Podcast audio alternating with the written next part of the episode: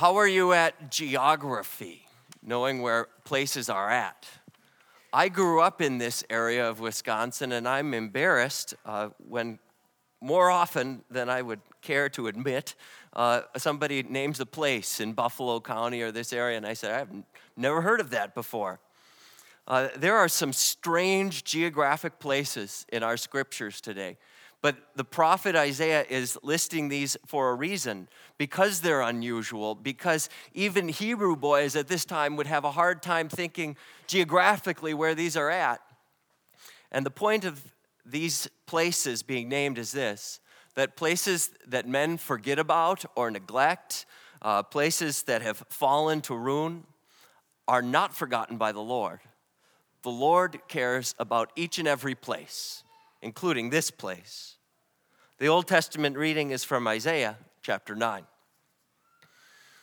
There will be no gloom for her who was in anguish. In the former time, he brought into contempt the land of Zebulun and the land of Naphtali. But in the latter time, he has made glorious the way of the sea, the land beyond the Jordan, Galilee of the nations. The people who walked in darkness have seen a great light. Those who dwelt in a land of deep darkness, on them has light shined. O Lord, you have multiplied the nation, you have increased its joy. They rejoice before you as with joy at the harvest, as they are glad when they divide the spoil. For the yoke of his burden and the staff for his shoulder, the rod of his oppressor, you have broken as on the day of Midian. This is the word of the Lord. Thanks be to God.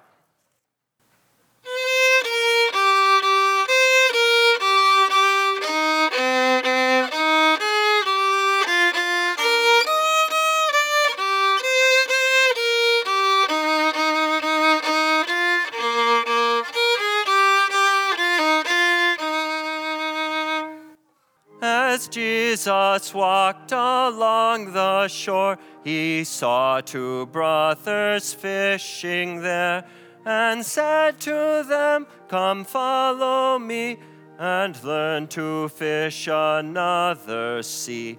I will make you fishers of men. They left their nets immediately and followed Jesus willingly. They traveled all round Galilee and learned to fish a different sea. Jesus made them fishers of men, fishers of men and women too.